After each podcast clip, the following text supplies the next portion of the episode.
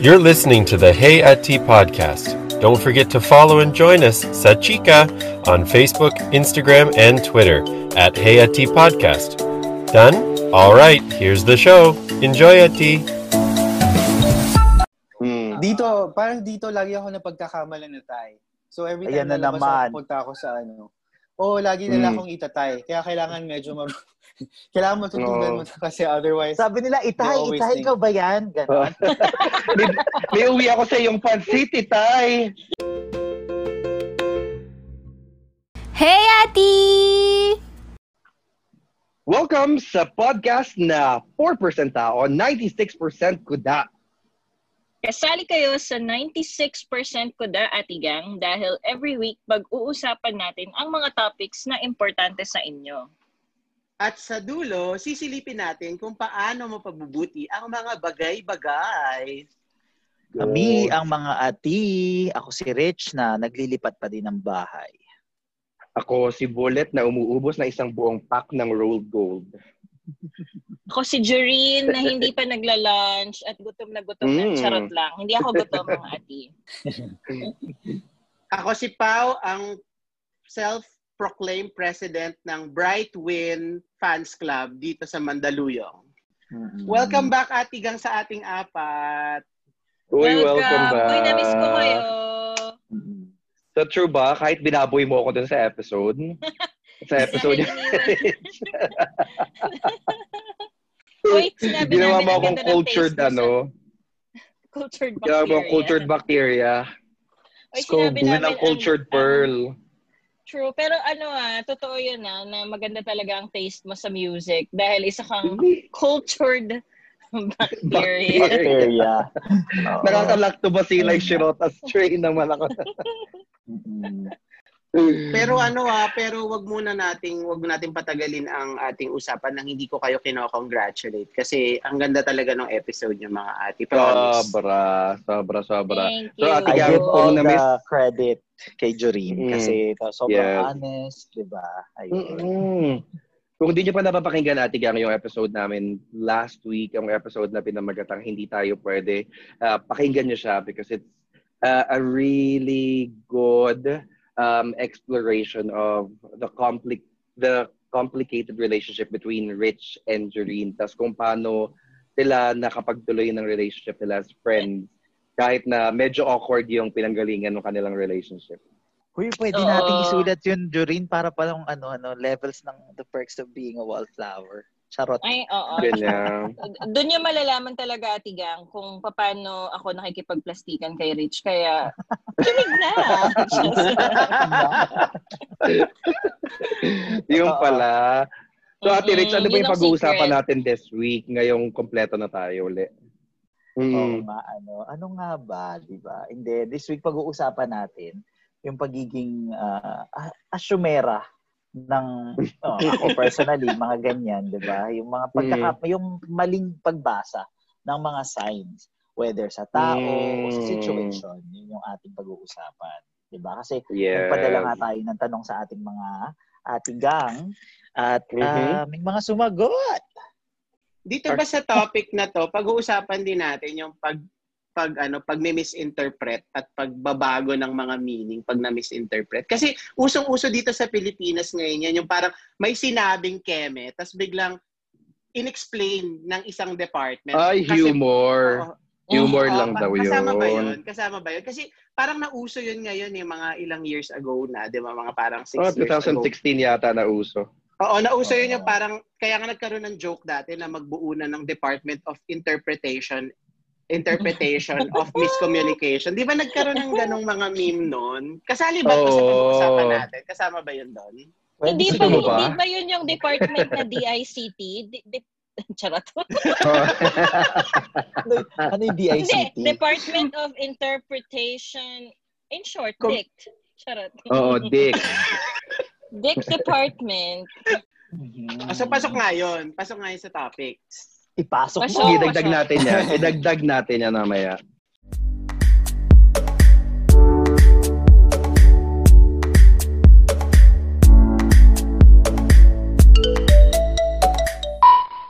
So para umpisahan yung topic natin, umpisahan na natin doon sa guest natin na narinig na natin yung boses Oo. kanina. Ah, Ayan, yung guest natin ay galing sa Land of Smiles, Bacolod, in Thailand. Thailand ito. Uy, international. Uy, international yung guest. Oh, celebrity sure, sure. din po siya. Ah, True. celebrity din po siya. Hanapin niyo po sa Sorry. Wikipedia yung, Sorry, ano, Madden. Sorry, Madden Manila. Tatapatan namin kayo sa guesting. Correct. oo, ta- taob Correct. talaga kami doon. Taob talaga kami Oo, dito. but- Oo, Iba. kasi si Joy Volante, singer and theater actor. Ito Oo. kasi talaga, nagmo-movies na since 1970s. Ah, Oo, totoo. Yung mga panahon pa lang ni Atang de la Rama, nakikita na natin to sa pinilakang tabing. Sarsuela. Diyos ko, Lord. Sarsuela, Vodaville. ganyan. Vodaville. Vodaville. Ay, dad ni Kaya Dolly. ko kaya sila J. Dean. Oh, yan, no? ay, Oh, taray. Uh, friends, Oh, kabatch niya raw sila Ah. J. Dean Desiderio. Ganyan. Saigon. Babalibagi na ako dito. Hating gabi po sa Canada. Okay. Papakilala na natin. Ah, kaibigan po namin siya since 2008. Walang iba kundi Mhm. si Chase Castillo. Clap, clap, clap, Woo! clap. Hi, everyone. Welcome, Chase! Welcome. Salamat din. It's so nice to be here. Finally, Thank you, thank you, thank you. Sa show nyo. Sorry, Yes. I- I- nga I, eh, was, no? I was so busy with, ano eh, with my shoots and all, so talagang binigyan ko ng time to. Tara, yung, sh- yung shoots Oo. mo bamboo, ganyan. Labong. Labong. Ba? Bamboo So, shoots. galing ko lang kasi sa GMM ngayon. Diba? Nag-tape ko ng GMM Super Show. With Lani. Mercado, um, Lani Mercado, Shirley Puentes, uh, Kuya Jones, at saka, John Knight. Si John Knight. Yan. nasan ka pala? Nasan ka pala ngayon, Chase Poo? San ka, san ka nakabase ngayon? Sa Thailand, di ba? Yes. So, I'm based in, Yeah. sa Phuket ako ngayon. So, for the past three years, Mhm. I've been based in Phuket, Thailand. Oh. So- how are things in so Phuket yun. right now? Actually, okay naman. As in, I mean, it's not good dun sa local economy kasi walang tourists. Pero, Mm-hmm. I mean, relatively safe naman siya. So, people can go out and, you know, and travel around. And, wala na walang fear na ma, baka mahawa or something. Yun nga lang, syempre, Oo. nakakaawa din yung mga, ano dito, yung community, tsaka yung, yung mga locals. Kasi wala silang kabuhayan. Kasi, Thailand Ah. talaga yung bumubuhay sa economy is, ano, tourism eh. And Okay. we've been closed. The borders have been closed since ano since March. So wala Mm. talagang tourists na pumapasok since then. So umaasa lang yung mga tao dito from handouts from the government. Pero syempre na mauubos din yun, 'di ba? Ilang buwan na rin kasi. And So, may think pa rin hanggang ngayon. Sila. um, hanggang ngayon, may handouts pa din? uh, may handouts pa rin uh, from from what I know. Pero syempre na alam ko yung certain cities ata na ubusan na din ng budget eh. Like here in Phuket. So tumutulong na lang yung mga yung expat communities na para sa Mhm. mga ano, para sa food at you know, para sa Mhm. mga donations, 'di ba? Umaasa yung iba sa mga donations din from the local community, mga Mm. expats and and all. So Well, at so least yun. ano so, yun naman, yung masa- Chase. Yun yung malungkot. Food naman yung kinakapuntahan. Hindi naman kayo nagpapa-white sand, ano, di ba? Wala kayong dolomite, ganyan. Wala, dolomite? wala, wala namang ganun. Kaya, pero dito, ano, as in, although may may mga protest ngayon sa sa sa Bangkok sa dahil sa Mhm. government dahil sa monarchy pero relatively Mm-hmm. naman parang napupunta naman yung ano talaga yung funds kasi like now dahil nga walang international tourism so yung Mhm. government pinupush yung domestic tourism sa mga tao dito sa mga locals so what they're Mhm. doing is they're actually subsidizing yung mga travels so kung magka-travel ka if you're local Mm. una-una yung sa hotels, part nun is i-subsidize ng government. Let's say 40%, 50%, pati yung sa flights Yes. para may incentive na Nice. mag-travel. Para hindi Mm. para din makatulong sa mga ano sa mga hotels na mga resorts na kasi syempre naghihirap sila. Yung iba nagsara na permanently, iba naman Yeah. talaga naghihikahos. So yun, so yun Sure. yung ano, yun yung magandang ginagawa din para matulungan Okay. din yung mga businesses dito. Alam mo, Tracy Diba? po, kaya ka talaga namin inimbita ngayong araw na to para pag-usapan yung government ng Thailand. Hindi talaga para dun sa Thailand. Trap pala to, trap. Oo, isa pala siyang trap. No, hindi. Alam mo naman, di ba, na nandito ka because uh, we wanted to talk to you about your experiences because this week, pag pag-uusapan namin ay tungkol sa misreading signs. Pwedeng literal na Mm. sign siya or misreading signs that we get from other people. Or even sometimes when we ask for signs, when we pray for signs, minsan nandiyan na pala, hindi para na, na- natin nakikita. So, has that ever Mm. happened to you? Naka, nakabasa ka na ba ng maling signs from, or naka-misinterpret ka na ba ng signs from other people? For sure. Act- Actually, hindi ako yung talagang magaling talaga mag-read ng signs. So, talagang lagi, la, lagi yun know, misread or na misinterpret. Kasi I Mhm. don't think I'm really good at reading signs. Sa totoo Mhm. lang. So, yun. So, yeah, it happened quite a few times, of course. I can think of a few instances, yes, na ano, Me- na nag meron akong misread ano, meron ako isang ano, para lang ma konting ah, context sa or parang para lang malimit lang muna yung isang example. Di ba you've been in Thailand for three years now. So Yes. I'm sure nagpe-play dyan yung intercultural dahil hindi naman natin sila kababayan or language. Mhm. So meron ka bang for starters, meron ka bang ma-share na ganong experience na in reference to dahil nga you speak the, the you speak a different language and cultural yung naging ano niya barrier. Uh, I guess sa, sa opisina, yes, also. I mean, it's happened to me before. Yung mga ganyang mga signs na nami-misread din. on a per, on a personal note in terms of like building links between you and other people or establishing relationships have you ever misread a sign from someone? Maybe they were being nice but then you mistook it for something or maybe they were already making moves with you pero hindi mo pa nabasa na yun pala yun. Nakala mo nagiging parang friendly lang sila sa'yo. Has that ever happened? Yeah, quite a few times actually. Uh, hindi naman hindi naman na maiiwasan 'yon, 'di ba? Pero yun nga kasi hindi nga ako magaling mag-read ng signs. So minsan nakala mo, "Oy, may something pero wala." Minsan naman wala ang ang iniisip mo wala, pero actually may something pala. Parang ang dalas na nangyari. Example. Magkwento ka, ikwentuhan mo kami ng example. True. Ah? Pangalanan mo na din. Charot.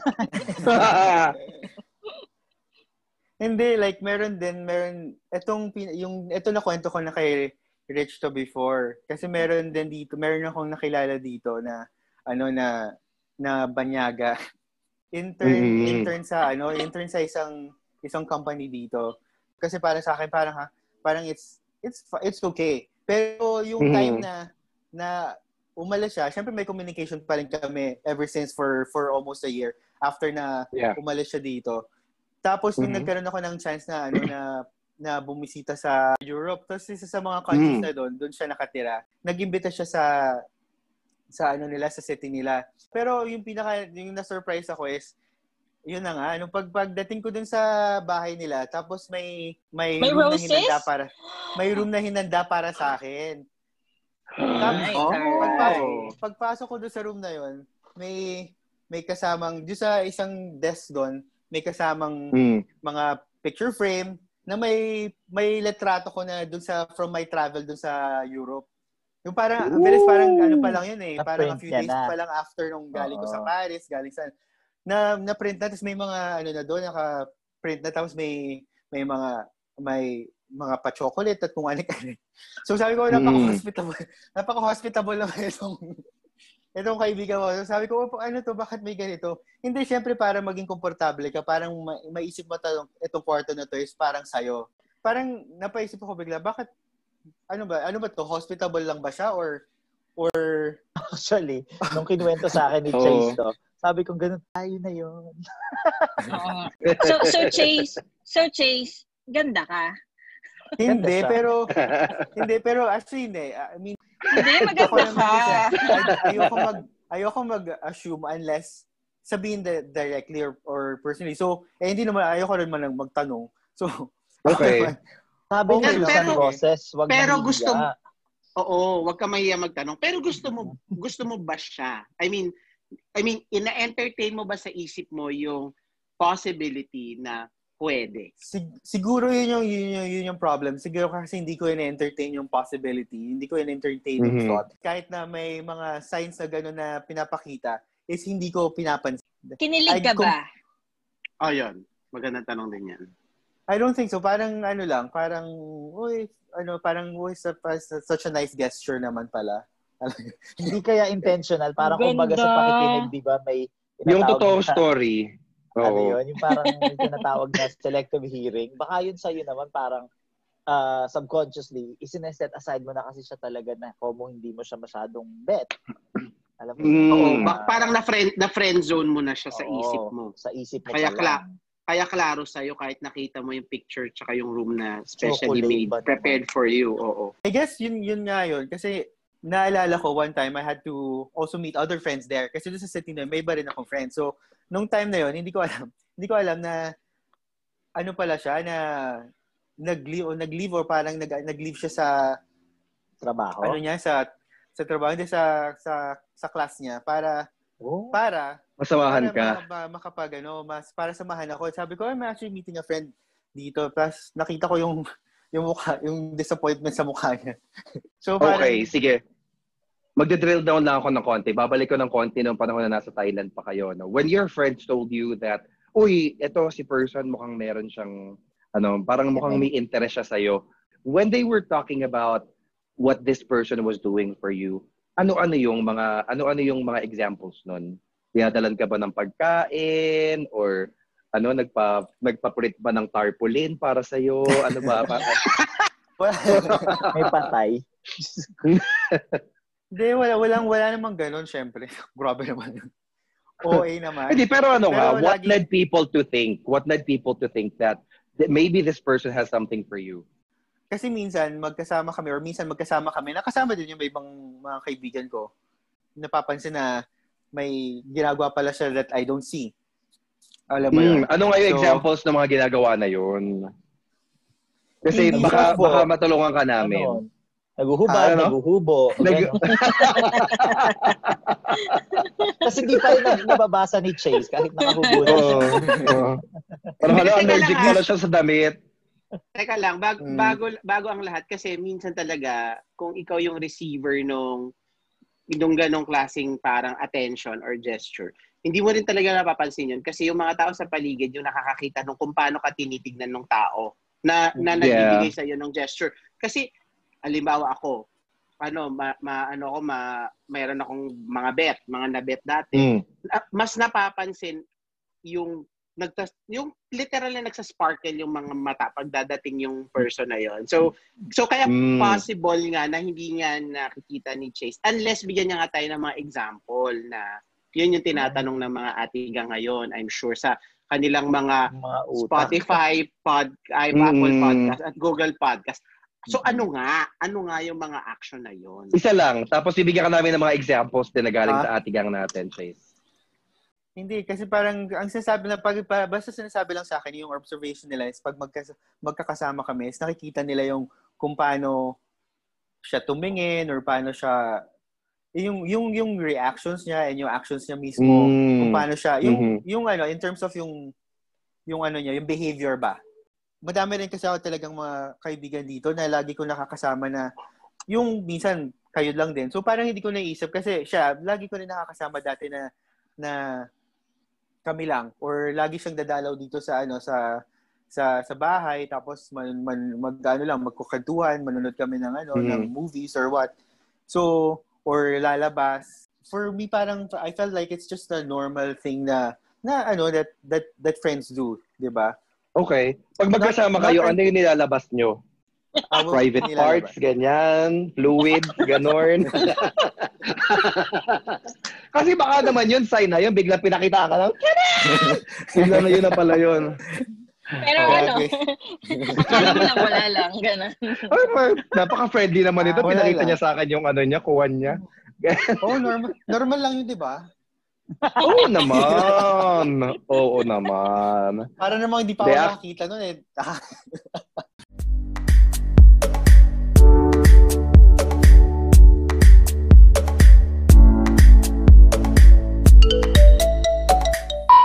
yung kinukwento ni Dondi is possibly yung kinukwento na friend ni Che sa atin, yung parang umasa, umasa, tapos biglang ito, ang ending, Wala latundan. Chase, Chase, Latundan. question, Oo. question sa'yo. Do you think you were giving naman the wrong signs? Hindi yung ikaw yung? Yun. Oo. Baka Kasi- pa-fall din yan si Chase eh. I don't think so. Kasi kung kung paano naman ako sa kanya, ganoon din naman ako sa lahat ng mga kaibigan ko eh. But, Sa- in- why in my- are you in my thought. inviting him alone in your house? Interrogation Hindi. pala to. Oo. Hindi, ini-invite niya yung sarili niya. Ah.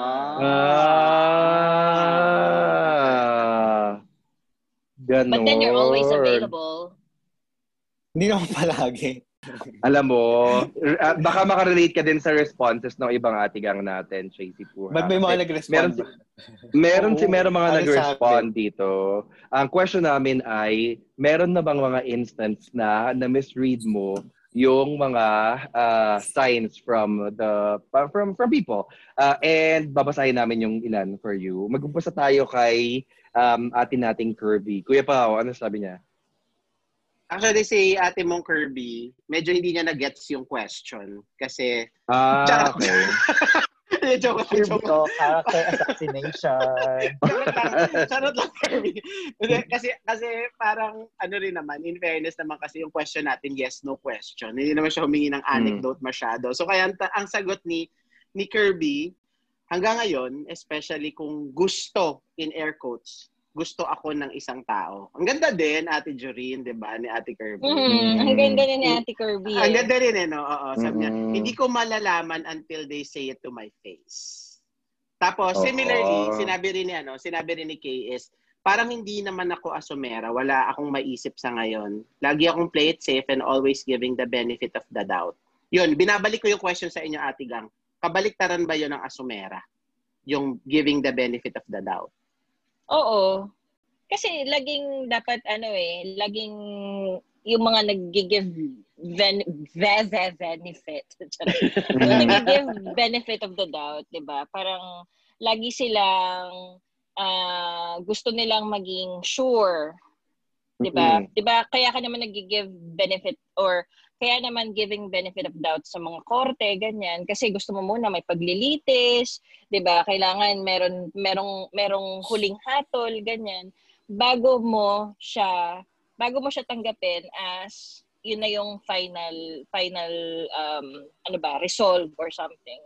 So, Yeah. feeling ko yun Mm. talaga yung ah well, yung question is kung yun ba yung kabaliktaran ng asumera is yes, kasi yung asumera is you're just making assumptions. Pero if you're giving the benefit of the doubt, you're waiting for something or you're waiting for parang a litigation Evidence. to happen. Oo. evidences before you can actually um, make a fact about something. Kaya Mm, beyond, re- kasi, beyond reasonable doubt eh, di ba? Parang guilty without beyond reasonable doubt. Ibig sabihin, natanggal na lahat ng mga doubt at yung mga assumptions. Oo. Mm. Fairness Kasi talaga assuming naman, oh, assuming naman kasi din is ano eh, is is you jumping to a conclusion without um so, not, without anything concrete to hold on to. Parang napag-connect the dots, connect the dots mo na lang talaga siya. So, um, bilang expectorant daw siya, meaning nag expect siya ng mga. Sabi niya, as in, everyday gusto niya magkasama kami at magkita. So, lolo mo expectorant capsule, asa na magiging kami. Then, ayun nga, after ng mga labas namin, sinabi niya na hindi pa siya ready. Eh, pota, ba't ba siya nakipag-date halos three weeks? Tapos iti-text ako ng mga tweet, nothing. Tapos ending, wala rin pala. Pero okay lang, sabi niya, umayos din naman daw dahil nagkatikiman naman daw ng lakatan. Okay. Ayun naman. And sa kanya, sapat na raw yon. Ang mahalaga, natikman. Pero alam mo, sayang din daw. Kasi isang beses lang daw nangyari. I love it. I love it. Pero yung Mm. lakatan, di ba naman mapayat? Di ba yung lakatan mapayat yun? Pero Mapayat masarap. Na matamis? Oo, pero masarap. Oo. Ano ba yung malaki? Saba? Latundan? Hindi. Ano, Saba, yung Latundan, ano, Cavendish. Cavendish. Cavendish. Ay, oo. sa- Dito Cavendish. 7-Eleven. Ano ba Yung- pinag-uusapan natin, mga ati? Burat. Saging Yung saging. Di ba? Okay. Ano? Ang tapang-tapang talaga ni ano Alex ano to ni Alex Dondi Hernandez. Ayan Yan, ah, what is sabi- tinuro mo talaga yung pangalan. Oo. Oo. What is Borat po? What is Borat? Wow. Um, yung ano po, tanongin natin si Chase. Chase as our resource person.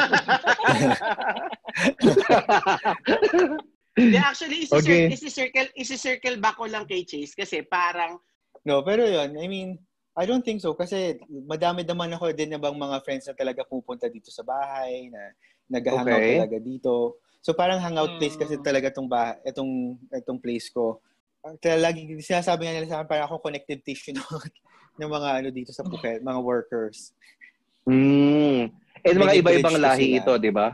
Iba-ibang Oo. lahi yung mga friends mo Iba-ibang iba-ibang lahi. Kasi bihira yung konti lang talaga yung Pinoy dito or kung meron man sa hindi sa com- sa community ko or hindi sa ano sa lugar ko. Mga farang Iba-ibang din. lahi. O mga farang, Mga o kaya naman farang. lokal, lokal na tayo. Mm. Kasi kahit sa Malayo ang- department, Malayo ang Phuket sa Bangkok. ano, one hour Mm. flight or 12 hour drive.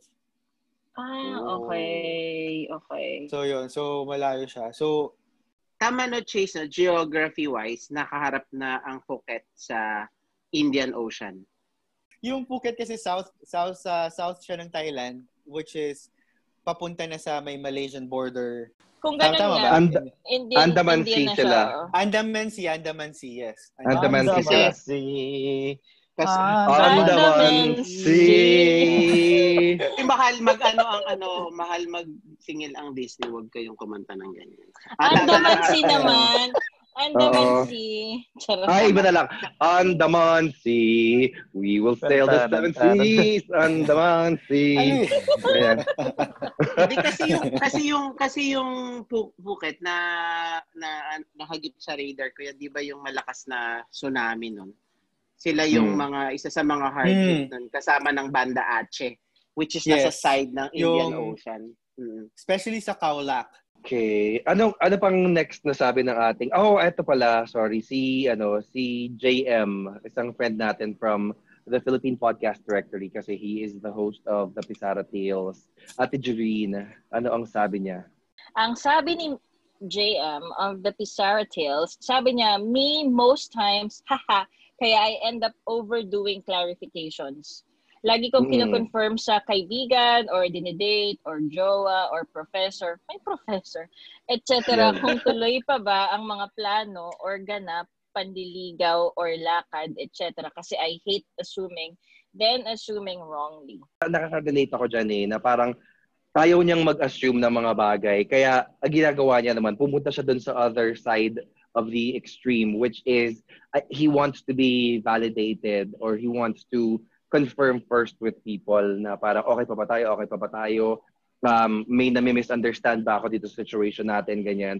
Kaya sabi ko, alam mo, hopefully you get to a point with these people because you have existing relationships with them already anyway na sana um, maka, makapagtuloy kayo ng relationship nyo whether friendship yan or ligawan ba yan or uh, kung ano pa man, pa professional relationship, uh, na you can just do things and people are going to just go with the flow without you having to confirm anything. Tapos, yun sabi niya, actually daw, nanggagaling din daw to dun sa innate niya na anxiety. Kasi, sabi niya, hindi naman daw to necessarily sa romantic relationships lang.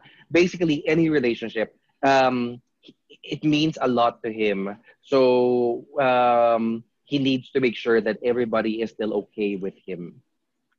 Ganun. Ako naman, nung medyo bata-bata pa tayo, no? Dahil Mm. ayoko ding maging asumera. Mm. Pero parang naging napasama siya. Kasi ayoko rin naman magtanong. Parang si Jace, ayoko rin magtanong. And then, ayoko Mm. maging asumera at the same time.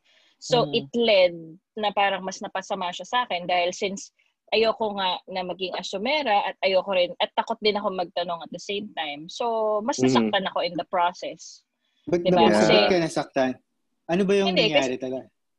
Kasi ano, kasi ah kunyari ah, when when you're talking about relationships, 'di ba? Ah, yung tao na uh, dinidate mo, well, technically you're dating. But then hindi mo naman masasabing you're incorrectly reading the signs because you have been with this person intimately. Kunyari, 'di ba? Mhm. Mm. So, alangan naman reading the signs pa yun incorrectly kung you were intimate na nga with the person, di ba? Pero at the Mm. same time, since hindi mo siya clarify, dahil ayaw mo magtanong, di ba? So, um, I guess, uh, I guess mahalaga din talaga yung mga labels. Alam mo yun? Kasi it sets your Totoo. boundaries. Um, at saka nakaklarify mo yung mga bagay-bagay, nakaklarify mo where you stand on things, ganyan. Mhm, So, mhm.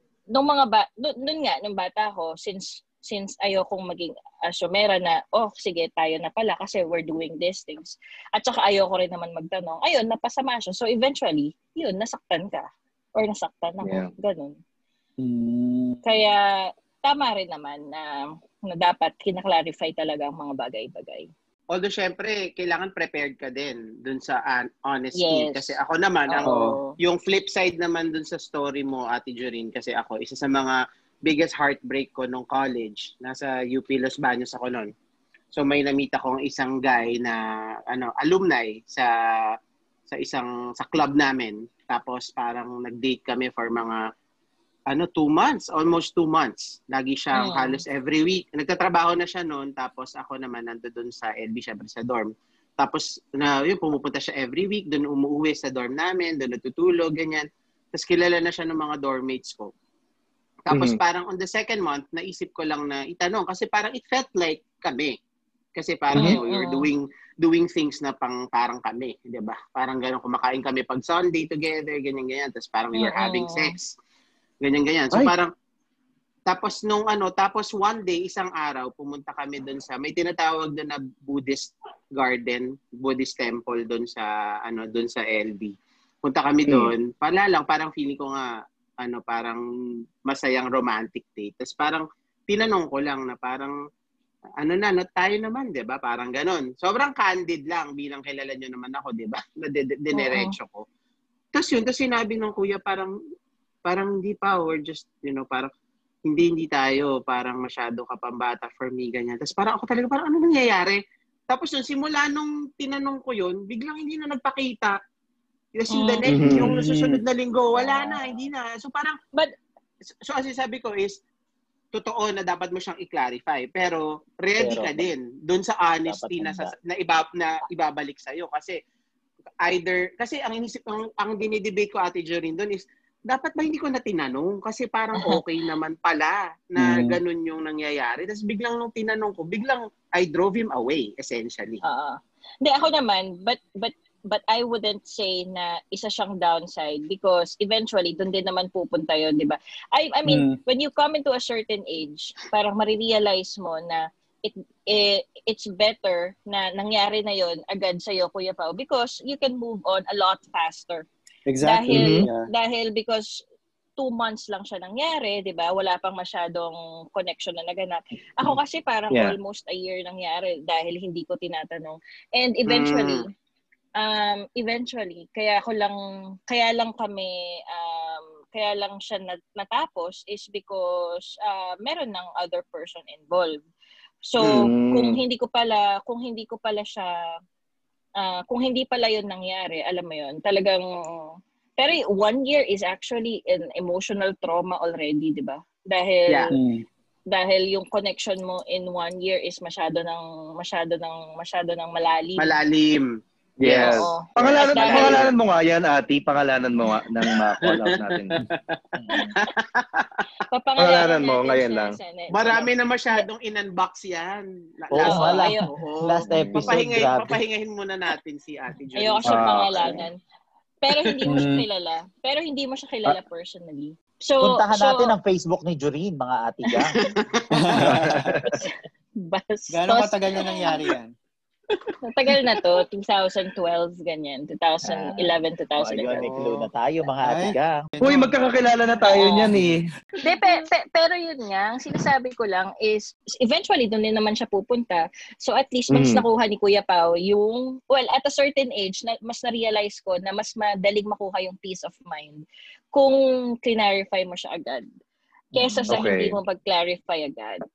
Yun lang. Yes. Actually, meron akong dadagdag dyan. Pero pagkatapos na itong next entry na babasahin ni Ate Rich, yeah, yung next entry natin galing kay Rhea Angeline ng Coffee na lang Dear Podcast. Ayan. Teka. Ayan. Nag-hatching, hatching na lang dear. Uy, ang, yun, atching na po yun. In fairness, napaka Uh, oo. Oo. May Parang pusa pusa. po kasi kami. Oo, parang Yung pusa ko po yun, si Muffin. Ayan. Ang susunod na entry ay galing kay Rhea of Coffee na lang Dear Podcast. Sabi niya, medyo Hey. mahilig akong manghingi ng clarity pag somehow important Mhm. sa akin yung person. As in, I ask directly. I don't know. Ang tapang niya ha. Mhm. Siguro kasi ayoko ng awkward situation so might as well, let's be clear. Ganyan.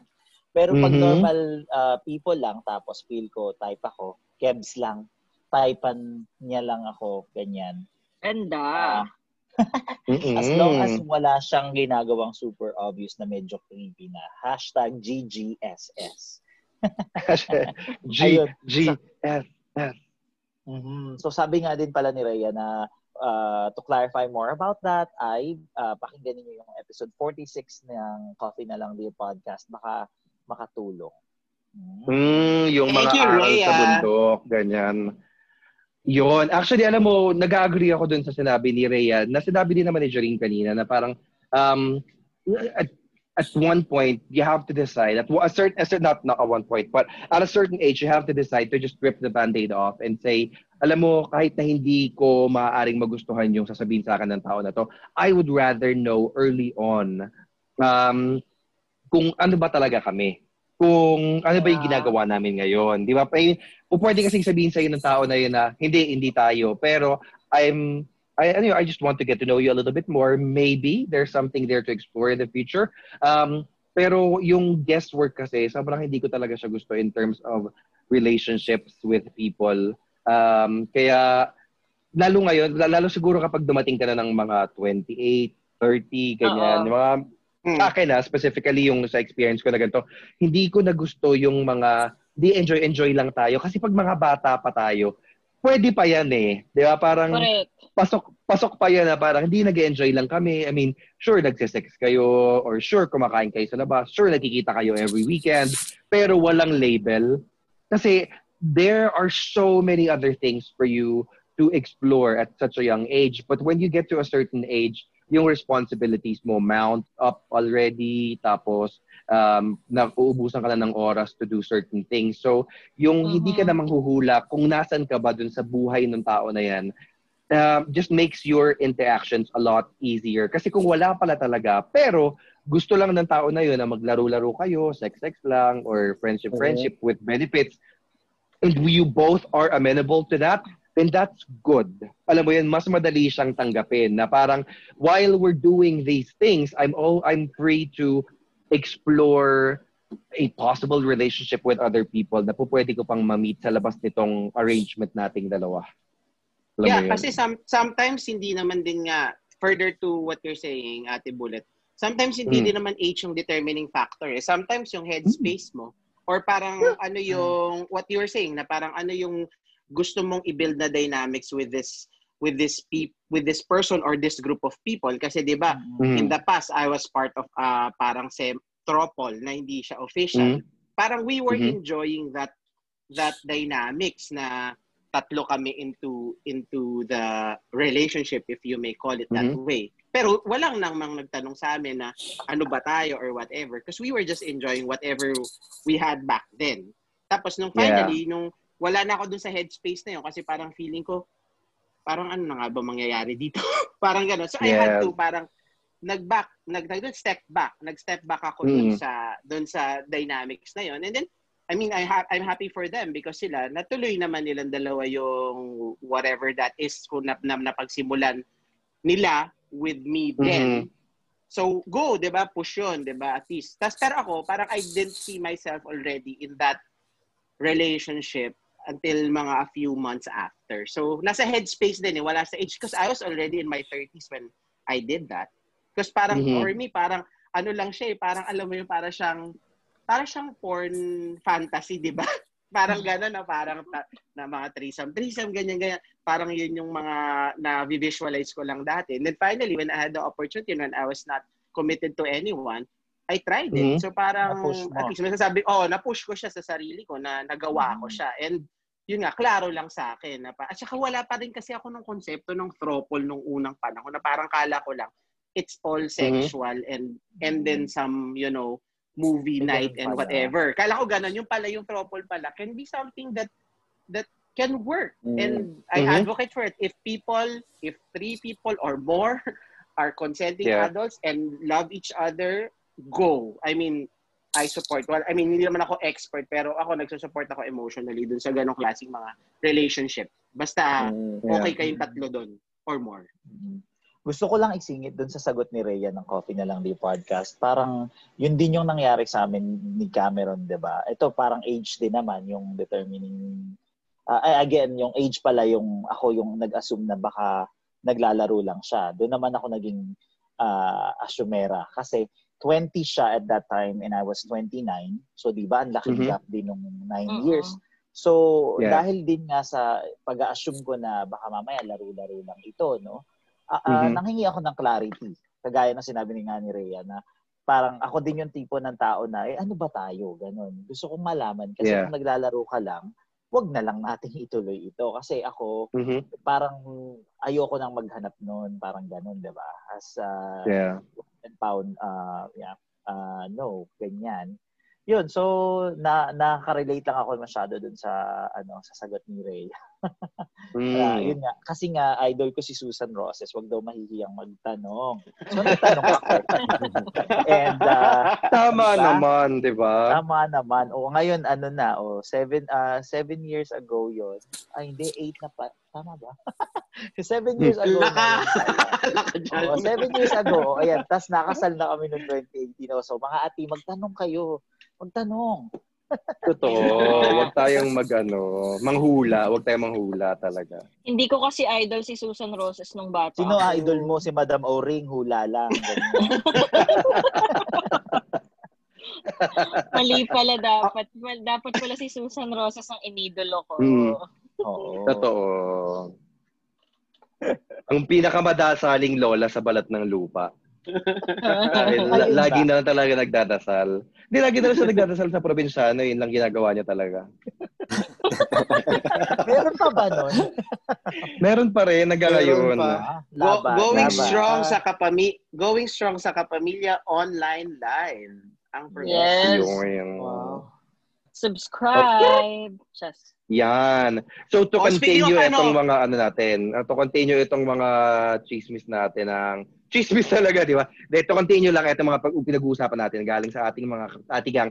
Meron tayo isang atigang na nagpatago talaga sa isang pangalan. Ito yung nasabi ko sa inyo kanina na minsan gusto nila ng anonymity. Um, so ito si Miss Vera Elaine Claire de los Reyes y Mindo de Barona. Sabi niya, um, sabi niya, si Vera Wang daw. Si Vera Wang ang kanyang um, one true love. Sabi daw ni Tony G sa movie nila ni Lloydie na My Amnesia Girl, it was bright, it was bright and sunny day. There were promises made being together in the future, even settle in Canada and get married there. Tapos, Oh. ayun, um, after a long time of carrying on with that long distance relationship, him being here, si ano si Vera Elaine Claire de los Reyes, Iminda de Verona, nasa dito sa Pilipinas. Tapos si Vera Wang naman ay nasa Canada. Um, and they were making plans talaga. They were making plans of uh, etong si Vera Elaine papunta ng Canada para mag-settle sila doon together, get married. Um, and then one day he just found out that si Vera Wang ay meron ng girlfriend. Nalaman niya lang not because he got a message from this person in Canada, uh, but because the person in Canada started posting on IG. Ouch. Wow. Di ba nga? Tapos, ang masama pa nito, nga yun. Charot. di ba? Hana, eh, pangalanan din to dapat eh. Umuwi daw nung December dito si Vera Wang sa Pilipinas and promised to see him, but that did not happen. Imagine, birthday niya yun. Kaya nag-insist daw talaga siya na 27 ay lumakad sila ng mga barkada niya. Kasi hindi niya talaga kaya na mag-antay sa bahay because he knew that he was waiting for someone who was not going to um, show up. Kaya siya na lang yung gumawa ng paraan para lumayo.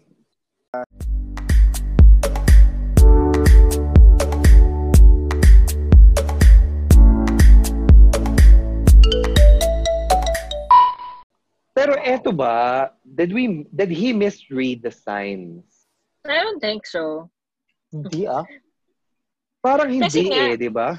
Kasi nga, paano niya misread yung signs? Eh, long distance sila. So, there were clear communication, di ba? Mm. Mhm. So, hindi to misreading signs na niloko lang talaga siya. Niloko. Wow. Ah, kasi Yeah. yun nga, di ba? Bigat. There were promises made being together in the future. O Canada. Ta- taga saan yan? Mapuntahan. Nasa Yukon territory Vera daw. Ay, wag, wag naman ganun layo. Tsaka ano sa ano ano sana mamimisread mo ay actual words yung gamit Mm. nila, 'di ba? Di ba? So eto, you're not wrong, Vera Elaine. Mali si Vera Wang din sa ginawa niya sa'yo talaga. Mm-mm. If you ever need, if you ever need a shoulder to cry on, charot. Mhm. ang hiyati. Totoo. Yes. Totoo. Oh, so sabi nga namin, ano, ate mo, ang haba kasi nung pangalan nito pang telenovela eh. Basta Ano ikaw. ba to? Ako na magsasabi, ay- si Vera Oh. Elaine Claire de los Reyes Imindo de Verona. Ayan. Big, big, vir- big virtual hug sa aming, mula sa amin, dito sa amin. Yes, Yeah. yes, Ati. Yeah. Okay, sabi ni Bibingka. Code name, Bibingka. Um, Pwede ba yung nag-assume ako na pareho kaming gusto ang serious relationship? Si kuya mo kasi, ah, fling lang ang gusto. Friends with Okay. benefits, ganun. Pwede ba Mhm. yun? Question mark. Or ito yung kwento na akala mo nagkagustuhan kayo pero na friend zone ka. Actually, yun na yung una kong kwento. Ang gulo, ang gulo Yung naman kwento, ibibig ah. ka. Ano ba itong bibig ka na? Kilala ba natin tong bibingkang to? Puro Hindi tanong yung yata. kwento. O sige, Mm. i-process muna natin yon. Ang unang tanong niya is, parang ano ba, pag pa- parang pag serious, pag friends with benefits lang ba yung gusto, pwede ba daw yun? Yun yung unang tanong Mhm. niya. Okay. Anong masasabi niyo diyan? Pasa natin kay ano, kay Chase. Pag friends and benefits lang daw yung gusto, pwede ba yun? Anong opinion mo diyan, Chase? I mean, na- nasa sa nasa sa tao din naman yun eh. Merong merong mga kilala na ganyan na okay sa kanila yung friends with benefits. Meron naman ako mga kilala na hindi okay sa kanila. So, I guess nasa depende pa rin sa iyo yun kung anong gusto mo. Kung I mean, for me personally, syempre di naman tayo ano bata. ano, I don't, I Talaga don't ba? necessarily Oo, 29 na tayo, no? Hindi na. Sure. Sige, sige. Hindi na, I, I- for me personally, I don't think papasok ako sa ganong, ano, sa ganong situation anymore. Even though I've never been in that kind of, Anymore. I, mean, I mean, I've never been in that kind More? of situation, so I won't even dare, you know, go into that kind of situation also. So yun. Pero Ayan. I won't judge. I don't I won't judge people who actually kasi meron talagang mga tao na okay lang sa ganun. So I I don't judge them. But for me personally, no. Kayo ba? So yun, so yun ating bibingka ha, yan ang, yun ang sagot ng ating resource person. So susunod na kwento niya, so yun yung unang quest, unang kwento slash que, question niya. Yung susunod niya is, Mhm. yung may binanggit siyang lahi eh, may blank na intern sa office namin before. So ang friendly-friendly ng lola mo, which is siya yon. Lagi ko siyang inaaya to go out every weekend, mag-sightseeing at mag-tour guide ganyan. Tapos, sinama ko minsan sa mga lakad ko, like meeting with friends, ganun. Di ko alam kung bakit parang nagkakagusto ko sa kanya. Siguro kasama na din doon yung bagong lahi siya. Ganyan. So, I don't know kung gusto kong matry yung ibang flavor. Ay. Actually, Lasa nag- ano? nag-send tayo ng ano. Nag, Wala mo naman Nag-send tayo to ng try ano. a different flavor, di ba? Wala naman kasi nagtra- Diba? nagtanong ako, nag-follow-up question ako actually kay Bibingka. Tapos, ang sabi ko, so, natikman mo ba ang flavor? Sabi niya, oo daw, wasabi. Wasabi pa. Oh, sarap. Char. Siya nagsabi nun ha, wasabi. Okay, Mhm. Japanese Oo, okay, okay. radish. Okay, Okay, Oo. ganon. okay. okay. O, ayun. True. Pero ito naman, si Ate Sage, Tama ba? Yung bigkas ko ng pangalan? Ati Sage. Oh, yata. Meron daw siyang two scenarios when sh- ah when ah, ito quoting na ako ah, when I was still working sa Philippines, my coworker ako whom I thought she really hated me. I didn't know Mhm. why. So civil lang kami. Hi and hello.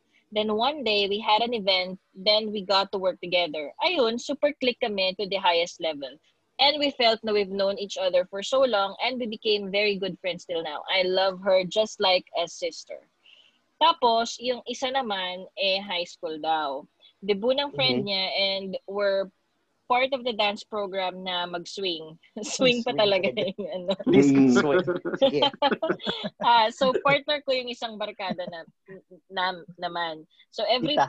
practice, true. So every practice, mega holding hands ang peg namin. And he was holding my hands the whole time kahit break day practice. Then, Mm. mega text pa ang lolo mo. So ano yun at bakit?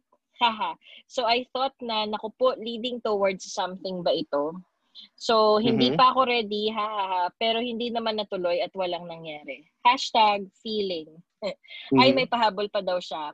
Naalala, naalala ko bigla. Binigyan pa pala niya ako ng gold pendant na cross which was from his mom. O, di ba daw? Oh my God! Bakit? Taray. So, Hmm. Nakakamara Bakit? Clara yung may pendant. Diba? meron nga. In the Pero end, parang wali? we were better off as friends talaga. Wale. Oo, pare wali. Oh. Pare wali. I mean, Binalik when, kaya niya yung gold in- pendant. when they say that Ay. they were better off as friends, ano eh. pag-usapan ba nila na Itatanong natin Magandang, yan magandang kay Sage. question yan. Oo. Magandang Di ba, follow-up question yan.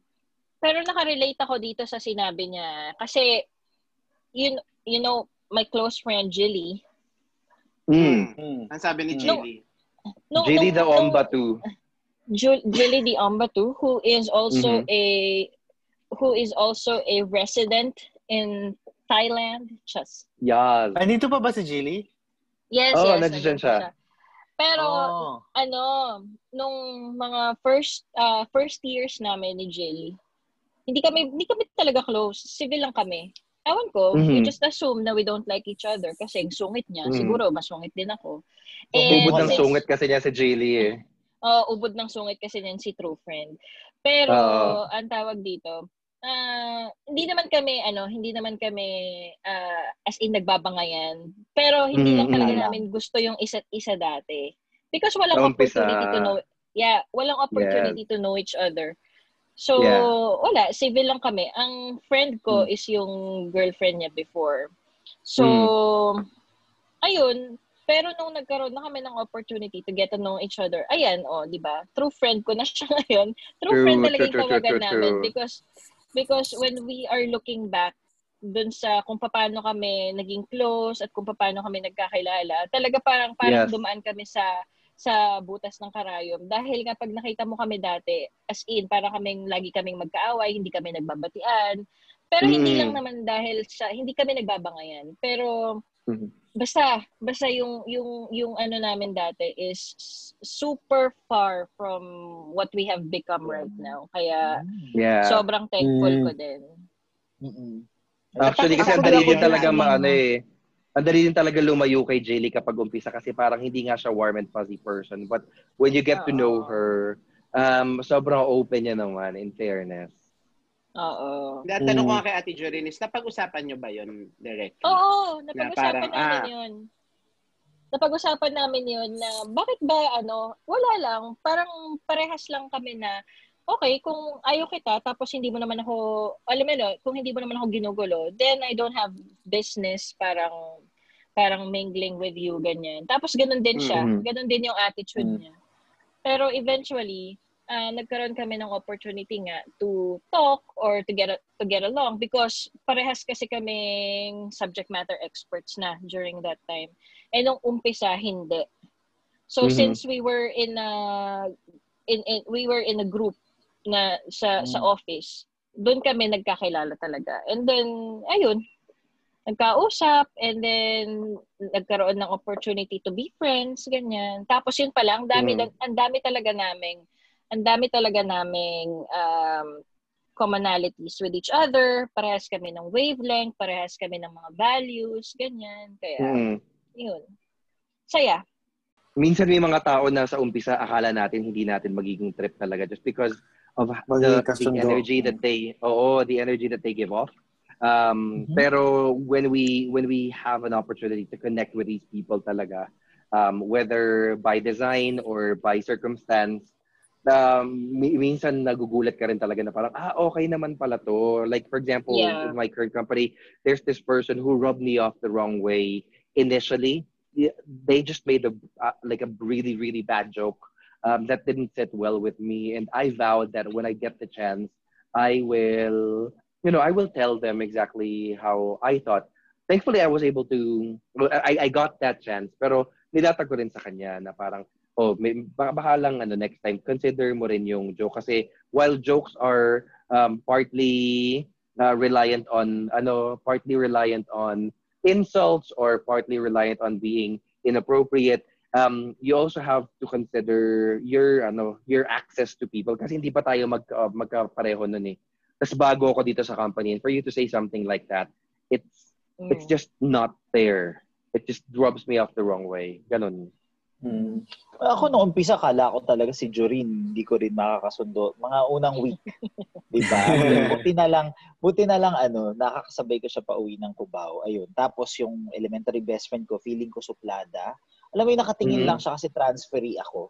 So parang akala ko nun suplada. So ayun, ah, mabait naman siya talaga. Tapos kilala niyo to si Stefan, yung German na best friend ko. Yeah. Nung umpisa talaga parang alam ko na hindi kami masyadong magkiklik nun. Pero dahil siguro, alam mo yun, mas nahanap ko talaga yung mga, ayun, kagaya nung nabanggit ni Joring, yung commonalities. Kahit na totally na magkaiba, di ba? Pilipino, German, Mm. tapos masyado Mm. siyang outgoing. Ako naman, dalagang Pilipina. So, alam mo yun, yeah palabas-labas siya, ganon. Yes. So, ayun. Tapos, ah, di ba, may mga taong ganon. Tapos, akala ko nga si Joring dati tibo eh. Mm. Hindi ba lahat? kasi hindi siya girly girly hindi siya girly girly Oo. Oo. Oo. Kaya, ayun. So, doon pala ako asumera. No? Mm, Oo. oo. pero Ako naman, kung na ako naman, kung alam mo lang kung alam mo lang ako naman, sobrang, sobrang less ang pagka-assume ko. So, dahil, alam mo na, ayun nga, dahil ikaw, charot, dahil ikaw. Same, same tayo, Jurin. Ako din. Same tayo, Jurin. Hindi rin ako ma- ma- ma- mala-assume. Unless sabihin Mhm. directly. Nag-assume ka, umaming ka dito. Assume kanino? Kay Bullet.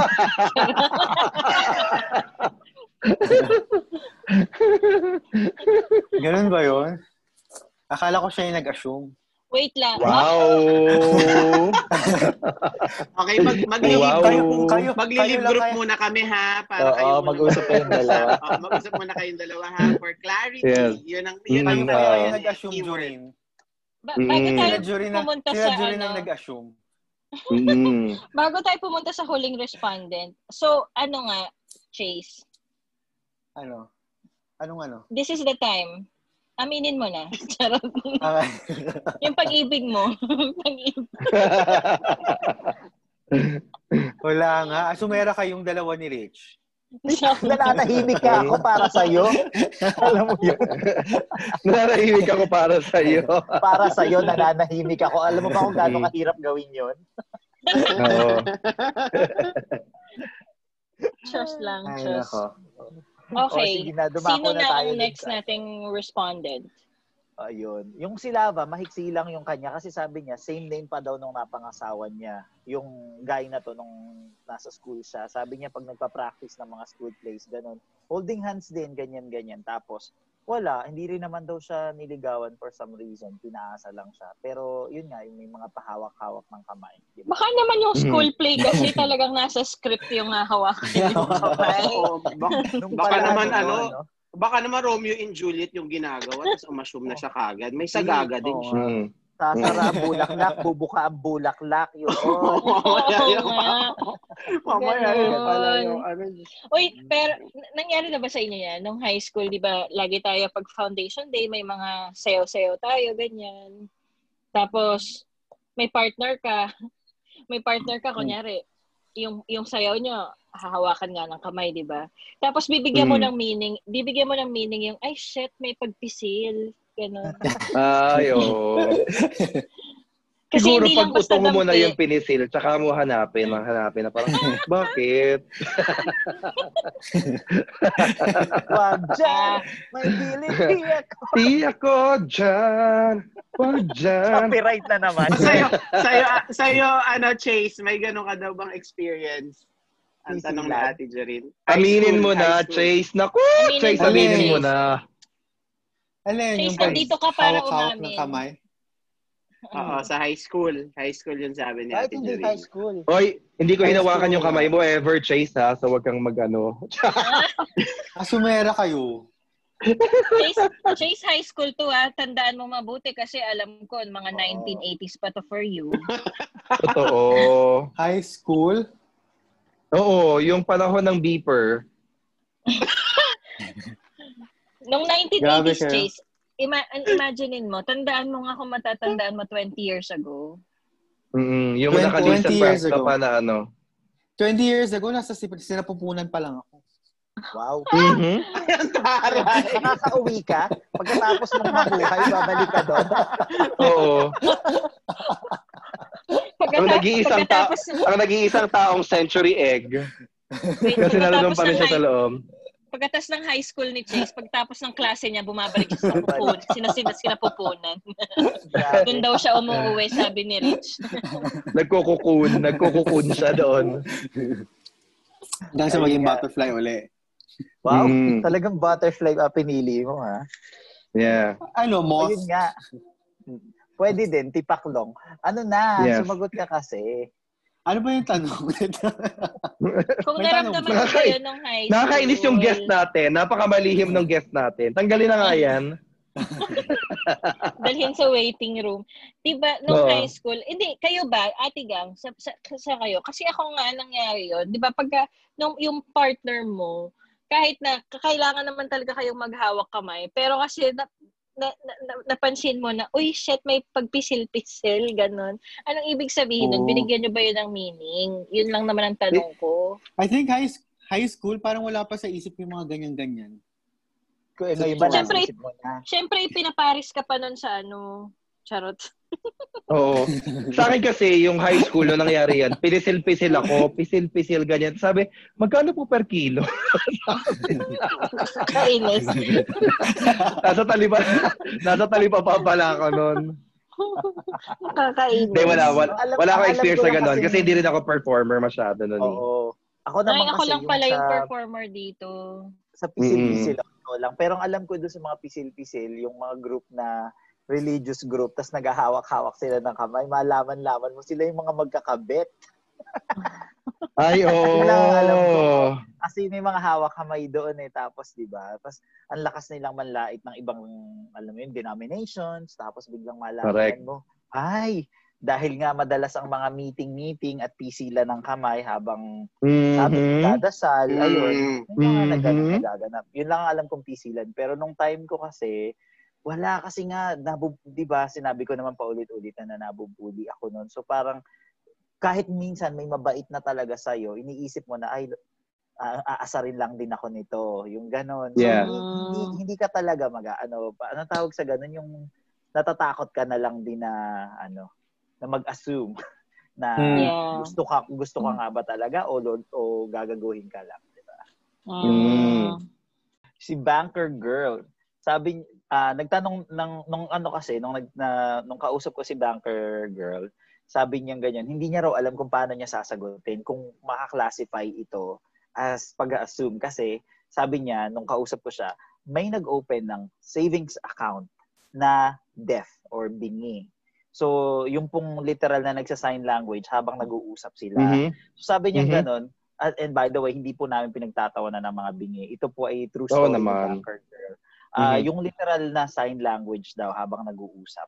Tapos, hindi Mhm. naman ako marunong mag-sign language. So, nagsulat Mhm. ako sa papel in Tagalog at ipinasa ko doon sa kanila. Bumalik daw yung Mhm. papel at ang sagot lang ay in English, please. so, so ngayon, inassume niya na nagtatagalog yung mga tao kasi nga nasa bangko dito sa Pilip doon diyan sa Pilipinas. So ayun, hindi niya lang daw inaakala Ah, na, yun yung story. oo, yun, hindi niya inaakala na in English please yung makikita niya. Kala niya sasagutin yung tanong niya. So ngayon, in English na pa yung tanong niya doon sa ah, nag-open ng savings account. Bakit? Hindi ba Pinoy? Hindi ba Pinoy yung kausap niya? Pinoy pala? daw. Pero kasi nga parang Pinoy daw. Tinanong ko yun. eh. Pinoy? Niya, Pero hindi marunong Oo. mag-Tagalog or ayaw lang mag-Tagalog? Uy, meron mga hindi marunong mag-Tagalog na Pinoy, ah. baka kasi hindi Aha. sila Tagalog, 'di ba? Hmm. Oo. Tapos Oo, sa sign baka lang, kasi galing- American Sign Language yung natutunan nila. Hmm. Dito, parang dito lagi ako napagkakamala na tay. So every time Ayan na lalabas naman. ako, punta ako sa ano. Oo, lagi nila Mm. akong itatay. Kaya kailangan medyo mar- kailangan matutunan Oo. mo kasi otherwise Sabi nila, itay, always itay think- ka ba yan? Ganon. may, may uwi ako sa iyong pansit, itay. itay! Lagi.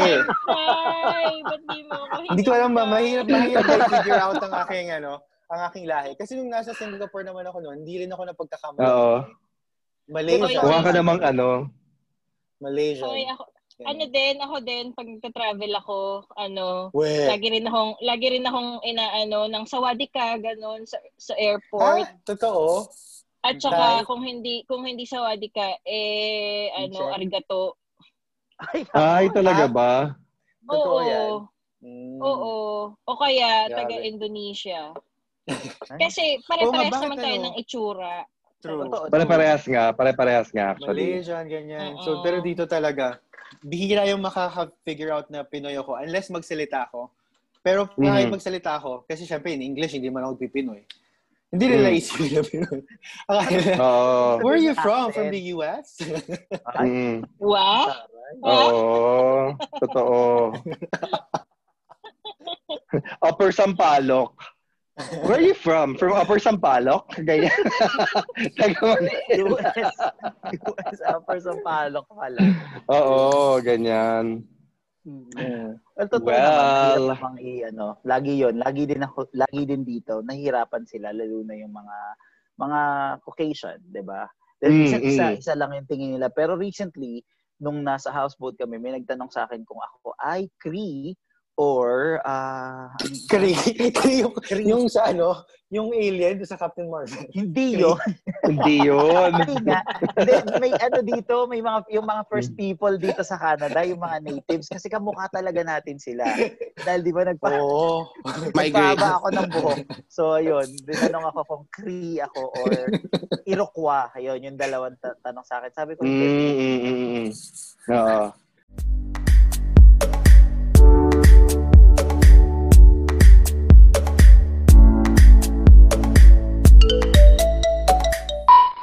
Thank you pala sa mga ati natin na sumagot na naman sa ating mga tanong. Mm-mm. Dahil walang sawa na nakikipagtsikahan sila sa atin sa pamamagitan ng Correct. pagsagot sa ating mga questions every week. Thank you mga Mhm. ati.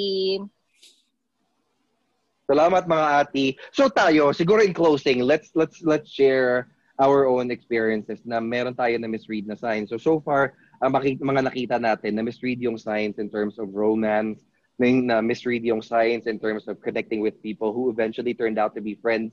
Meron tayong mga na misread na signs na just because they don't speak um, words like we do, um, inassume natin na pareho din tayo ng language kahit na nagsa-sign language sila. So kayo, meron ba kayong mga ganito experiences? Going out of our tradition na kung sinong tan- nagtanong ay siya din ang sasagot. Eto, ako na Mhm. munang sasagot. So, Go. ako naman, ano sa office, um, before ako, before I went for promotion, uh, feeling ko, nung dito sa office ko ngayon, feeling ko parang um, medyo natagalan ako. Kasi Mhm. nung lumipat ako from, 'di ba, 'di ba, sa office natin before and then lumipat ako sa lumipat ako ng ibang work. Nung lumipat ako ng ibang work, ang goal ko talaga is to improve myself, to um, to reach my dreams, ganyan. Basta ang goal ko is to get out of kung sino ako noon and to make sure na um, I break out of that, I break out of that comfort zone. So, Mhm. meron akong timeline nun na, all, right, in, in about two years, dapat magpo-progress na ako ng job level. So, Mhm. in about two years at hindi siya nangyayari. But I was already, I was already, uh, ano nun, uh, nakasalang na for, for, for promotion din. Pero parang dalawang runs ako na hindi hindi na confirm. So, after nung dalawang runs na hindi na confirm, I was already set to actually move to a different role. Within within the mm-hmm. same organization lang naman, pero I was already set to move to a different role. Um, but then um, yung yung kasi ang lagi kong boss ay foreigners. Mm. And I had this boss, I had this boss na sobrang sobrang tough niya. Parang siyang si Miss Anime. Anime mm-hmm. ng How to Get Away How to Get Away from Murder not because she's African American but because she's very tough. Tough love talaga si Mama. So, mm. every time na papasok ako from work, para akong nag-dread ko dahil ang hirap eh. Hirap na hirap ako. Hirap na hirap akong gumawa ng reports. Hirap na hirap akong i-justify yung numbers and all that. So, yung time na yon nami-misread ko na yung sign na, okay, pag ito hindi pa rin, magta-transfer na ako to another to another role within the same organization because we can do that mm-hmm. we can just apply for the internal job posting but then bigla uh, not big hindi naman bigla pero pero si mama uh, si mama si si mama Anime 'di ba pumunta siya uh, uh, bumalik na siya ng US Then, may dumating akong bagong boss who is also a foreigner. So, Espanyola naman. Hmm. Um, they are the same, tough love. Tough love ang both mama ko. Pero, nung nagsabi ako sa boss, doon sa bagong boss, na since bagong boss, so, na, na, na ano ko, na tawag dito, na mas, mas sanay ako doon kay Mama Anime, di ba? So, since bagong mm. boss, ito yung, ito yung sign ko, yung pagpalit ng manager I took it as a sign na okay, ito na. Ito na yung time para lumipat ako ng bagong role. Kasi parang ayoko rin naman mag-start sa bagong manager. And then I told my new manager na um, ang gusto kong gawin ay lumipat nga sa ganito because I don't see myself na uh, na improving ganyan dito sa work na to because mahirap nga siya. So I almost quit pero yung bagong manager, I don't know why, pero hindi kami magkakilala. Pero she actually na, um, encouraged me to stay. And then she said na na ayun nga na na nakikita niya naman yung potentials ko and all. And then after mm-hmm. nun, yun na, sunod-sunod na siya. So, actually, yung kwento ko is about misreading the sign, but then again, uh, but then again, um, meron talagang ma- masasabi mo talaga na pag may para sa'yo, para sa'yo talaga. Kasi, mm-hmm. o, ano eh, nag, nag, nag-take action ako noon eh, na umalis na. Pero yeah. meron, pero may pumigil sa akin na alam mo yon na hindi ko naman siya kilala. Wala kaming wala kaming previous previous relationship 'di ba? Mm-hmm. um, bago bagong manager lang siya talaga ganyan. So ayun very thankful lang ako. Thanks Ati. Ayun nga eh um yung sa akin is something that's similar to something that was shared by Shari, yung friend naman natin from the Pet Show, um, that like, ako kasi, I'm generally nice to people. Um, dahil galing din nga ako sa sobrang simpleng background and um, dun sa kung saan ako lumaki, yung mga tao, we all know each other and we, like, while people, it's inevitable, di ba? Parang people will have conflict with each other.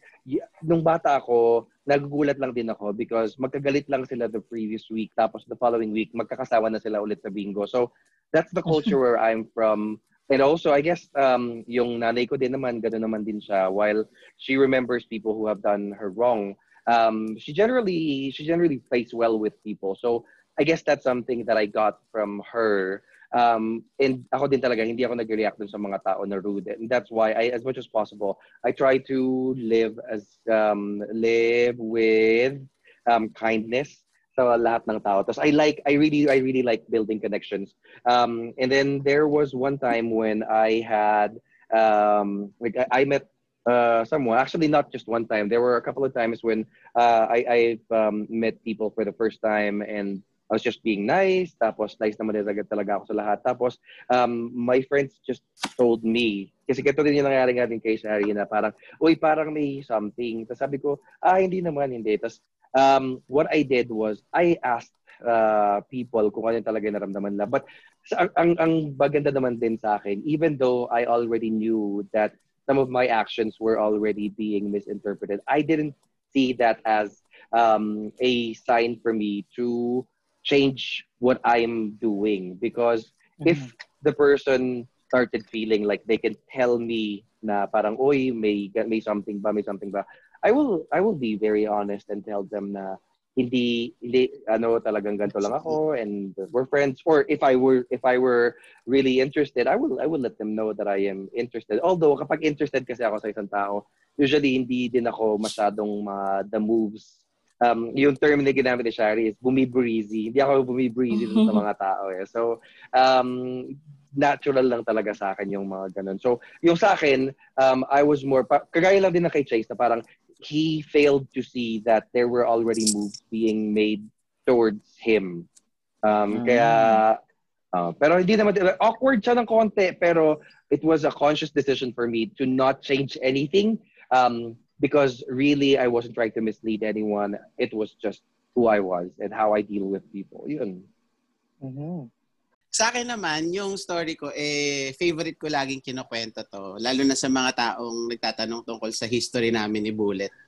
Kasi yung story ko ay combination ng misreading the signs at miscommunication at hindi ko pakikinig, not listening.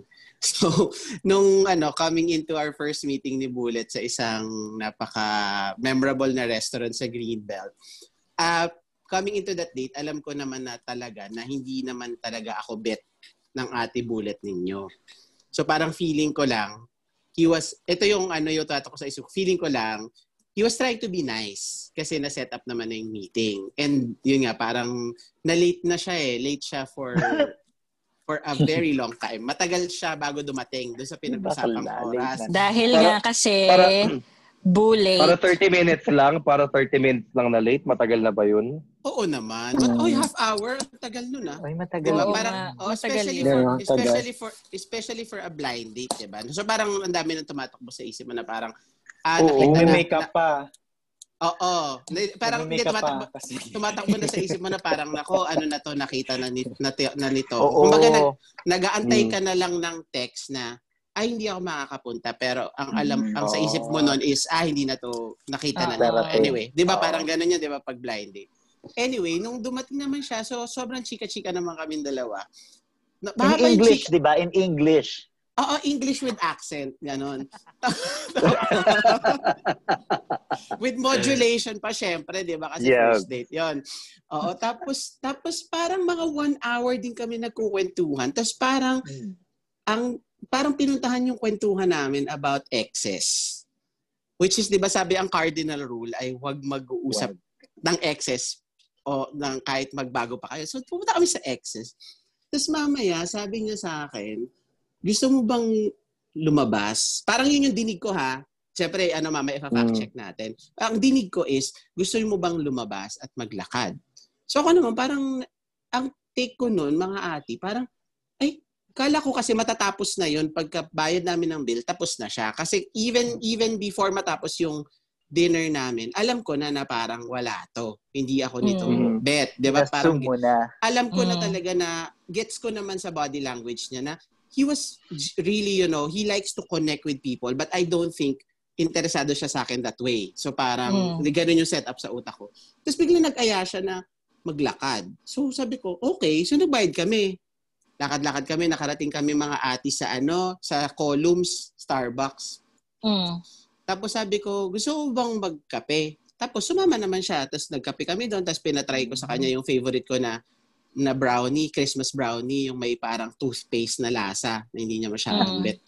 Tapos yun, tapos Mm. parang after nung nag-coffee, nag-coffee kami ng mga 30 minutes din yun. Tapos sabi ko, pwede ba kitang ihatid? Kasi malapit na daw siya dun sa area na yun. So ihatid ko siya dun sa, dun sa apartment niya. Tapos, Mm. nung bago kami mag, ano, bago kami mga ati maghiwalay, sabi ko sa kanya, can I see you again tomorrow? Yun yung tanong ko. Two, Ganda naman pala nun. Oh, ganda. two weeks. Ganda Kasi parang, dyan. kasi, kasi parang feeling ko Mm. mga ate, imagine niyo ah, yung geography ah, mula Greenbelt 3, pumunta kami sa columns. So easily mga 15 to 20 minutes yun na lakad, di ba? Tapos mula columns papunta dun sa kanila is another maybe 15 minutes. So parang essentially naglalakad kami for mga 45 minutes, 'di ba, na lakad. Bukod pa dun sa nagkita kami dun sa coffee shop, bukod pa dun sa nag-dinner kami. So parang 'di ba, na bumubuo na sa isip ko, ay parang parang nami-misread ko yata yung yung una kong assumption na hindi niya ako gusto. Parang nagre-reverse yung utak mo ngayon. Tapos plus nung tinanong ko pa siya na, can I see you again tomorrow? Nag-oo naman. So umuwi ako feeling good about the date. Ganyan. The next day, pinuntahan ko siya dun sa office ninyo. Dun sa sa may Ayala. Company. Sa, oo, sa company ninyo, sa lumang office ninyo. Tapos, sinundo ko siya doon. Hindi naman siya nagpakita ng gulat na nandoon siya, na nandoon ako. Para na-appreciate naman niya. And the rest was history.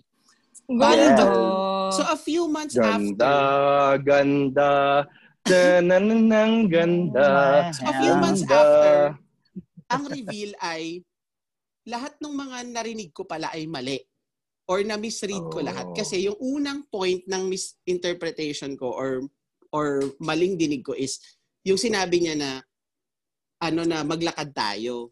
I took it na Mhm. parang it was him showing interest to me when in fact he was already feeling something natitre parang hindi maganda pala yung tinakbuhan ng topic namin na ito sa an Mm. uncomfortable ito sa an uncomfortable topic na pinuntahan Mm. namin so he had to go out to to to Mm. parang to get some air parang ganun pala yung Mm. When did you Ako- find out? matagal na as in parang reveal na kasi parang kasi sa akin in my head ang romantic nung kwento tapos Oh. ang romantic na nung una before Yeah, pala hindi.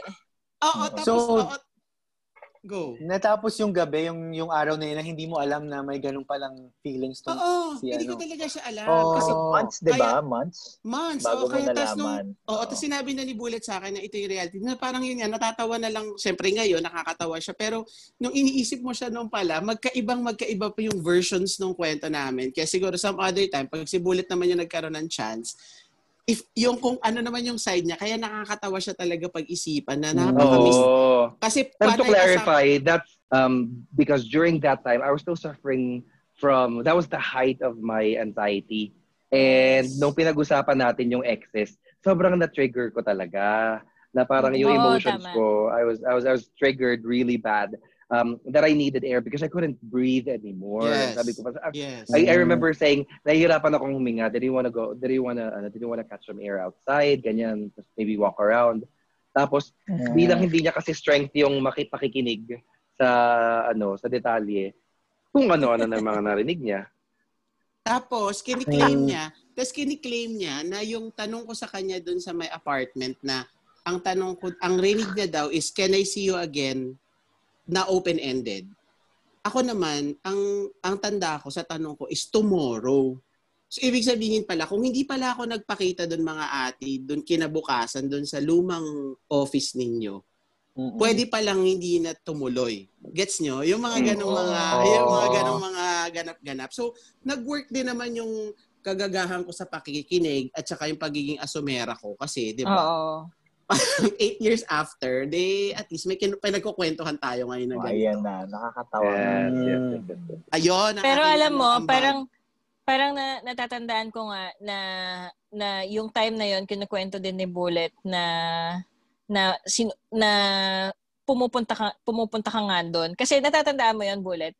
Pag tinatanong kita, o paano ka nakauwi? Tapos sinabi mo sa akin noon, ah, ah, kasi hinatid ako ni Pao, ganun.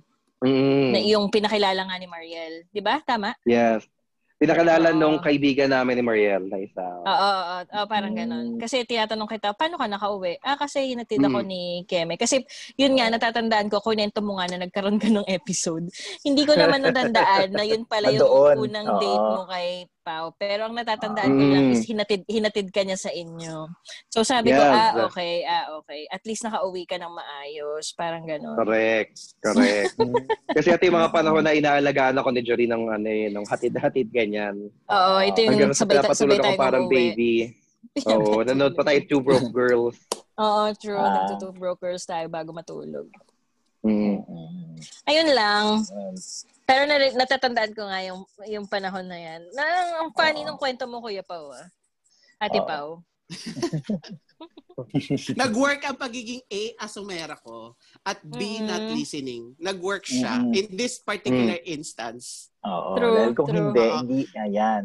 Oo, 'di ba? Kasi kung hindi naman ako nag-follow through pala noon dahil sa maling interpretation ko na ay, merong chance. Meron. Yung kasi yung tumakbo sa isip ko eh. Ay, may Kasi chance. palakad-lakad na eh. May Eh, ganun na, di ba? Oo, kasi going into the date, alam ko na oh, wala lang to, parang it's just one Mm. of them. Tapos matatapos to this night. Pero yun, dahil nag, nag na, dahil hindi nakikinig yung ate ninyo.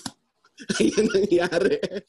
At saka Mm. ang ganda nung ang ganda nung pag-build up mo doon sa story na ay ang sweet from ano Mm. from from from from mall to columns to bahay diba? naglalakad kami ganyan. Oo. Si Ate Sumera. Diba? Oo. Oo. maganda naman ang nangyari maganda. Ayun. Bukod dun sa mga tao na nabanggit ko kanina na yung mga iba kala ko hindi ko talaga makakasundo. Yung sa akin naman is hindi ri- yung yung yung inakala ko na magiging overseas life ko sa Singapore. Kasi nung Mm. 2006 nag, nag magpun- nagpunta na ako ng Singapore noon. Tapos madali ako nakakakita ng trabaho kasi ah, natutuwa sila na they somehow look like us pero iba tayong mag-English. Tapos Mm. ayun, na-hire ako ng isang ah, gifts and ah, ah, stationery company sa Mhm. Raffles Center dahil mas maraming mga foreigners doon. So gusto nilang ako yung mag-manage ng store. Ang problema, pag tinitingnan ng Ministry of Manpower ng Singapore yung papers ko, nakikita nila na engineering yung papel ko. Tapos, Mm. laging point system, hindi ako na-aprobahan ng work permit kahit na inilaban na, nag-appeal na yung company, ganun. So parang ako nung time na yun, talagang inisip ko pa mag-aral ulit siguro ako ng business administration, 'di ba kahit courses lang para at least ma-inline doon sa hinahanap nila kasi ang laging sinasabi you're an engineer sa Philippines tapos bilang mag, ah, mag, mag magtatrabaho ka sa ano magma-manage ka ng store. So yun, um alam mo yun, nagdasal na ako, lahat na ng simbahan doon, pinuntahan ko na. Pero yun nga, parang ah hindi pala ako para doon. Parang yung ang Mm. dami na ng signs na binibigay sa akin na hindi ka talaga para dyan. Tapos ang kulit-kulit ko pa hanggang hanggang sa napagod na lang ako. Sabi ko, uwi ako sa Pilipinas. Yun yung pinaka ano Mhm. ko, yung ina, yung yung dahil sa kagustuhan mong makuha, parang wala ka ng judgment talaga na hindi mo na napakiramdaman na, uy, teka lang, baka naman hindi talaga ako para dito. Wala akong ganun. So talagang seven months ako nakikipaglaban for that. And ayun nga, kung hindi ako umuwi, hindi ko mamimit itong si si Jorin, si Bullet at si Chase and eventually si Pau, 'di ba? Mhm. Yeah. At kung kung hinayaan ko lang talaga din yung pag-misread ko ng signs na yon na kung wari inilaban ko pa din siya or to the point na nakahanap ako ng ibang work, hindi ako hindi ako makapunta dito ngayon sa Canada and hindi ko rin makikilala si Cameron. So, ayun. Mhm. Yun Mm. siya. So, yay! Thankful ka din, of course. Oo naman. Lagi naman. Mm. To the point Yeah. na ina-hashtag ko nga siya lagi. Hashtag blessed. Di ba? Hashtag blessed ta. Ganyan. Blessed. Ayun. Ganun.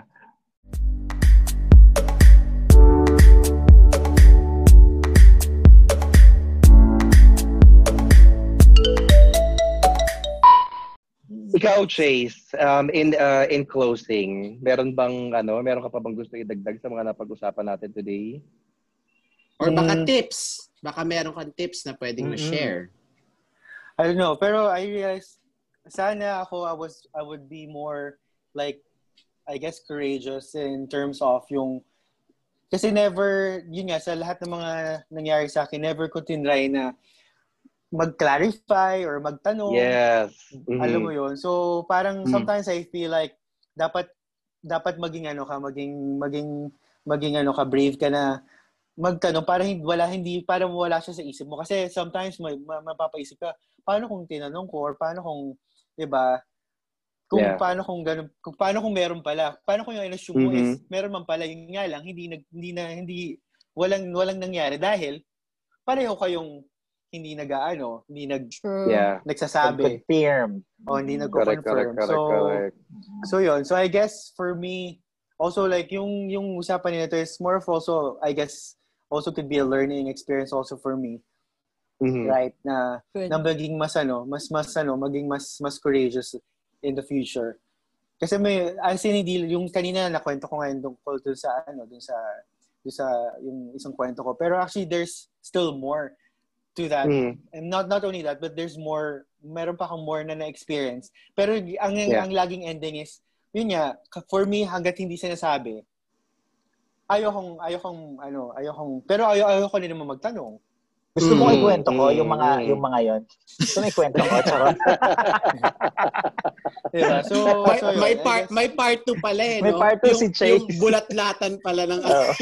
Pero yun, Oo. pero yun nga, hopefully, hopefully I can be more comfortable or more at ease na maging ano, lalo na hindi na tayo bumabata. 29 ka na. Oo. So, so yun lang. So yun lang. Sa mga sa mga listeners, I guess yun nga. I guess learn from from me na rin na na kung meron kayong nararamdaman, better na i-confront nyo. Mhm. Right? And malaman Sabi mo at yan, least ah. hindi nyo na. Oo. oh, ano, ano, magaling ako mag, I think, I, I think, ano, I can give advice pero parang hindi ko nasusunod sa sarili ko. Most of the time. Most of the time, yun yung mo. problema ko. Yun yung problema ko. So, so yun. So, para at least hindi kayo mag mag-isip or parang hindi what hindi kayo mag what if palagi sa buhay niyo. Yun nga. True. So, yun, yun lang. Yun lang masasabi And ko. on yes, and on that note, we would like to thank you again. Yan. Go, Ati. Sorry, Bulet, kasi sabi ko babati ako.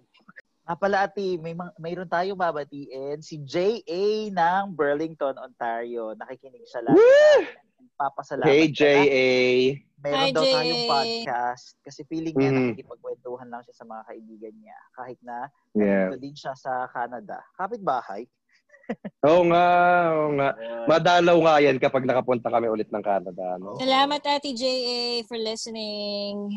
Ingat lagi, Ate J.A. At lagi mo kaming samahan dito. As always, nandito kami every Monday.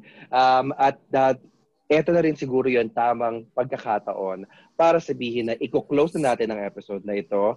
And as always, 4% tao, 96% pila. That is how we keep Oh, it. keep it. 100! Woo!